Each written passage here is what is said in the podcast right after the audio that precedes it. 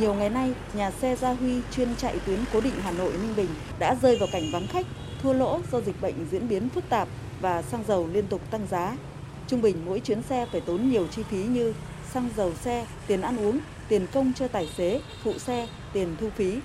Ông Trần Trung Sơn, nhà xe Gia Huy cho biết, do dịch bệnh, từ sau Tết lượng khách đi xe không ổn định, chuyến nào nhiều khách là hơn 10 người, còn có chuyến chỉ được 5-6 khách với mức giá vé không đổi so với những năm trước. Xe của tôi là chạy cố định, nên là cái lượng khách chủ yếu là khách quen thôi. Thì bây giờ mình tăng giá nó cũng khó. Mà dịch giã dân người ta làm ăn cũng khó khăn này. Chạy thì toàn hòa với bù nỗ thôi. Nói chung là cứ một ngày về thì nếu đi hai quay thì thời điểm này nỗ dao động từ 500 đến 1 triệu một ngày. May thì hòa, nếu không nỗ Xe của tôi là 29 chỗ, lên được 6 người, giờ về chắc độ chục người thôi.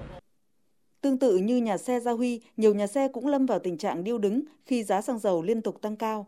Bên cạnh đó, ảnh hưởng của dịch bệnh, nhiều người dân vẫn còn tâm lý e ngại, di chuyển bằng phương tiện công cộng nên số lượng khách giảm mạnh, ảnh hưởng lớn đến doanh thu của nhà xe.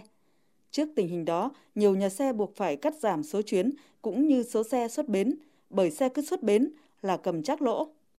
Tăng tăng nhưng khách họ có đi lại mấy đâu. Mong muốn bây giờ chỉ mong sao mà hết dịch bệnh thì trở lại bình thường, số lượng khách tương đối hơn thì sẽ có hy vọng về kinh tế. Chứ còn bây giờ nó thực sự bọn mình đi chỉ chỉ mong cầu hòa. Vừa rồi lên đến 4.000 gần 5.000 đồng một lít dầu nên thành ra là vả hơn. Xe 29 chỗ có thể là lúc chưa dịch thì họ chở 25 27 người nhưng bây giờ chỉ 5 với 7 người là cùng. Tuyến thì cũng cắt nhiều, bây giờ chỉ đi được cái bốn xe thôi. Bây giờ một xe ra chỉ được 5 7 người hoặc đi nhiều lắm đến 10 người. Lượng xe là ít quá đi lại bây giờ khách cứ nó không có mình phải bắt được phải cắt giảm đi thôi. Chứ còn không thể mà chạy cứ chạy đều vậy thì không đủ chi phí. Bây giờ chủ yếu là đi cầm cự mà bây giờ một xe đi bình thường là lỗ một hai triệu quá nhiều. Dồn xe lại thì để mà đi thôi chứ không thể đi đều được.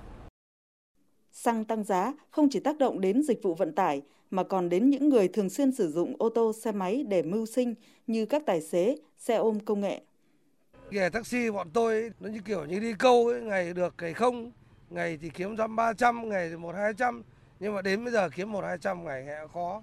Xăng dầu giá cả lên cao quá chúng tôi anh em tôi làm không đủ ăn. Trước xăng dầu nó hạ thì đi làm còn có tiền để sinh hoạt. Bây giờ xăng giá xăng nó cao quá, khách thì ít, bây giờ để mà làm ăn là khó khăn lắm.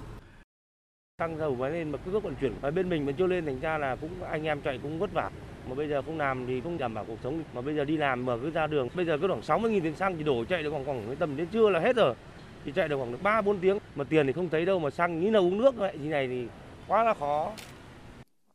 Hiện nay chi phí xăng dầu chiếm tỷ lệ từ 30 đến 35% cơ cấu giá cước vận tải. Trước đó, Grab, hãng taxi công nghệ có quy mô lớn nhất Việt Nam đã thông báo tăng cước tất cả dịch vụ từ mùng 10 tháng 3 để hỗ trợ tài xế khi giá xăng lên cao nhất từ trước tới nay.